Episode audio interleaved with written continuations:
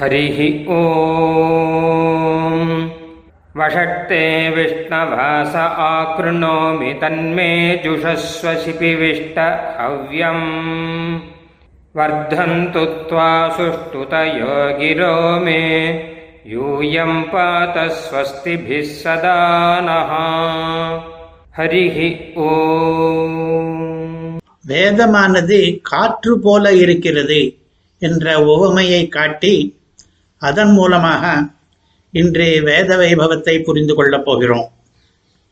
எந்த கிரந்தங்கள் வேதம் காற்று போல என்று இந்த உவமையை சொல்லுகின்றன என்று கேட்டால் மகாபாரதம் ஸ்ரீமத் பாகவதம் என்று இத்தனையாக பலவற்றிலே வாயுவுக்கும் வேதத்துக்கும் ஒப்புமைகளை சொல்லி வேதமாகிற காற்று என்ற உருவகம் இருக்கிறது. இந்த ரீதியிலே இன்றைக்கு வேதத்துக்கும் காற்றுக்கும் ஆறு ஒப்புமைகளை ரசிக்கப் போகிறோம். அவற்றுளே முதலாவது இரண்டுமே வாசனையை கொண்டு வரும் என்பது. காற்று வீசும்போது அது நறுமணத்தை கொண்டு வரும் என்பது நமக்கு தெரிந்த விஷயம். யதா விரக்ஷஸ்ய சம்புஷ்பிதஸ்ய தூராத் கந்தோவாதி என்று வேதமே இதை சொல்லுகிறது. ஒரு மரம் பூத்து குலுங்கினால் அதனுடைய வாசனை தூரத்திலிருந்து நமக்கு வீசுகிறது என்று தெரிந்த விஷயத்தை வேதம் சொல்லி அதை வேறொன்றுக்கு திருஷ்டாந்தமாக காட்டுகிறது. இப்படி காற்று பண்ணுகிற காரியத்தை வேதமும் பண்ணுகிறதா என்ன என்று கேட்டால் ஆமாம் என்கிறது ஒரு பாகவத ஸ்லோகம். வேதம் எந்த வாசனையை தூரத்திலிருந்து கொண்டு வருகிறது என்றால் இதோ பதில். ஏ துவதீய சரணாம்புஜ கோஷகந்தம் ஜிக்ரந்தி கர்ண விவரை ஸ்ருதி வாதநீதை வேதம் என்கிற காற்று என்பதை ஸ்ருதி வாதம் என்று சொல்லிவிட்டு அது பெருமாளுடைய திருவடி தாமரையினுடைய பரிமளத்தை கொண்டு வருகிறது என்று இந்த ஸ்லோகம் சொல்லுகிறது. என்ன கருத்து என்றால் பெருமாளுடைய திருவடியின் பெருமையை நமக்கு புரிய வைக்கிறது. திருவடியானது தாமரை போலே இருக்கிறது. அந்த மலரினுடைய மனம் நமக்கு வேதம் என்கிற காற்றின் மூலம் கிடைக்கிறது. இதை சொல்லும்போது ஒரு வேடிக்கையை காட்டுகிறார்.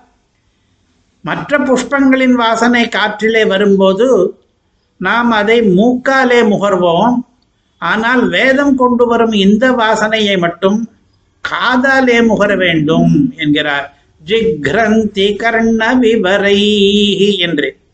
அடுத்ததாக வேதத்துக்கும் காற்றுக்கும் இன்னொரு உவமை பொருத்தம் என்னவென்றால் இரண்டுமே வானத்திலே வருவது என்பது.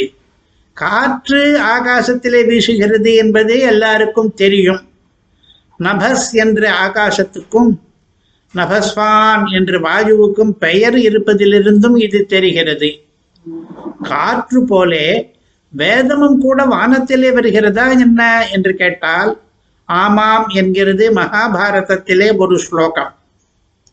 தேஷாம் பிரம்மமயி வாணி சர்வேஷாம் ஸ்ரோத்ரமாகதா திவ்யா சரஸ்வதி தத்ர ஸ்வம்பூவனபஸ்தலாத் சபா பருவத்திலே இருக்கிறது இந்த ஸ்லோகம். இதுக்கு அர்த்தம் என்ன என்றால் வேதவாணிக்கு கூட பிரம்மம் என்றுதான் பெயர். பிரம்மமயி வாணி என்றால் வேதம். அது திவ்ய சரஸ்வதி. அது ஆகாசத்திலிருந்து நபஸ்தலாத் என்று பதம் இங்கே. பலருடைய காதுகளுக்கு வருவது என்று. அலை அலையாக வானத்திலே சஞ்சரிக்கும் வேத ஒலி அலைகளை நம்மாலே கேட்க முடியவில்லை. ஆனால் தபசித்தி பெற்ற ரிஷிகள் அவர்களுடைய தனி ஆற்றல் மூலமாக இந்த வேத ஒலிகளை சாட்சாத்கரிக்கிறார்கள். இவ்வாறாக காற்று போலவே வேதமும் கூட வானத்தில் வருவதுதான். மூன்றாவதாக வேதமும் காற்றும் நமக்கு மருந்தை கொண்டு வரும் என்ற பொருத்தத்தை கேட்கப் போகிறோம். மலைச்சாரலிலே வீசுகிற காற்று மூலிகை மருந்துகளை கொண்டு வரும் என்பது தெரியும். கடற்கரையிலே வீசும் காற்று நமக்கு புத்துணர்வை தரும் என்றும் தெரியும். இவற்றையெல்லாம் நாம் கண்கூடாகவே பார்க்கிறோம். இதை வேதமே கூட ஆவாதவாகி பேஷஜம் விவாதவாகி பேஷஜம் என்ற மந்திரத்திலே தெரிவிக்கிறது. காற்றே நீ மருந்தை கொண்டு வந்து வீசுவாயாக என்று வேண்டுகோள் பண்ணுகிறது இதிலே. இதுபோல வேதமும் கூட நமக்கு மருந்தை கொண்டு வருமாம். நிர்வாணம் பேஷஜம் பிஷக்கு என்ற வரியிலே மருந்து என்று பெருமாளுக்கே பெயர். அந்த பெருமாளை நம்மிடம் கொண்டு வருகிறது வேதம். இது மட்டுமில்லாமல் வேதமே மருந்தாவதும் உண்டாம். திரையீ மகிலகில் பிஷ பிரசமனைக திவ்ய ஊஷதம் என்கிறது போஜ மகாராஜனுடைய சம்பு ராமாயண காவியம். எல்லா பாவங்களையும் போக்கும் ஒரே திவ்ய ஔஷதமாக இருப்பதாம் வேதம்.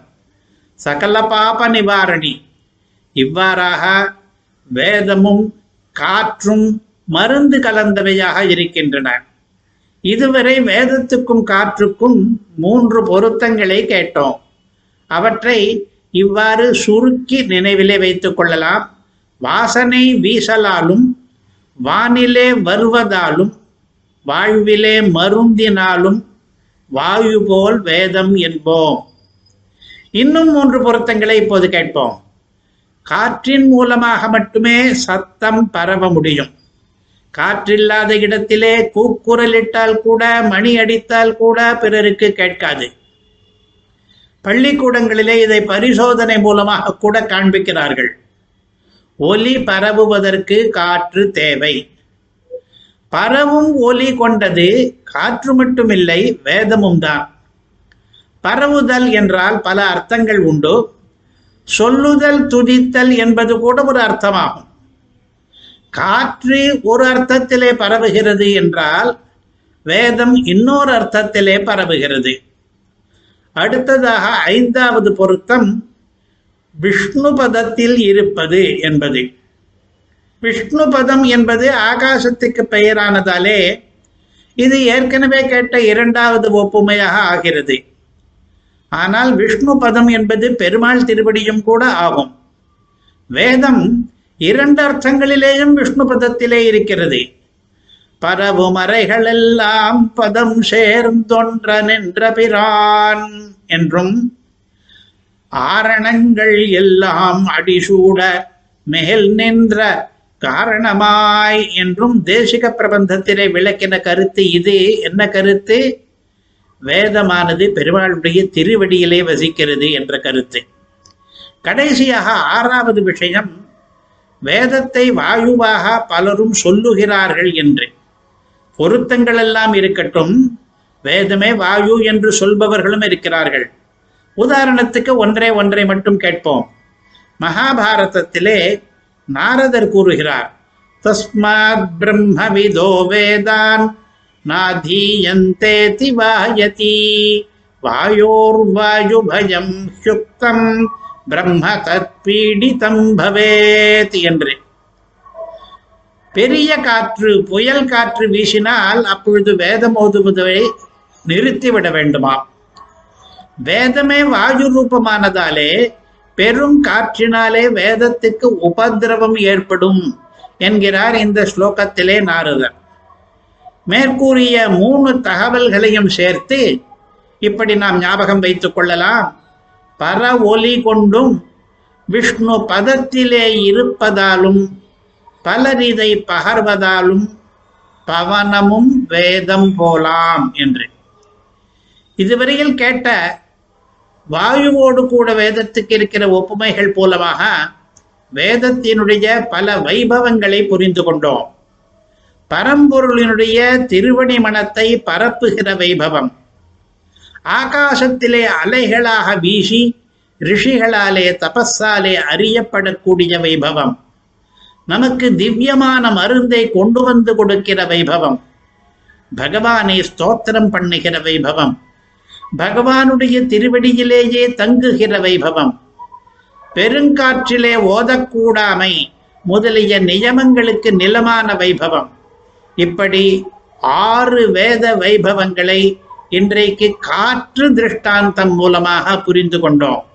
ஸ்ரீமதே நிகமாந்த மகாதேசிகாய நம.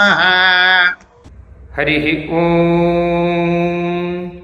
பிரம்ம பிரவாதிஷ்ம तन्नो माहासीत् ॐ शान्तिः शान्तिः शान्तिः ஹரிः ஓம் நாங்கள் வேதத்தை ஓதுகிறோம் வேதம் எங்களை கைவிடாமல் காப்பாற்றட்டும் ஸ்ரீமதே ராமானுஜாய நமः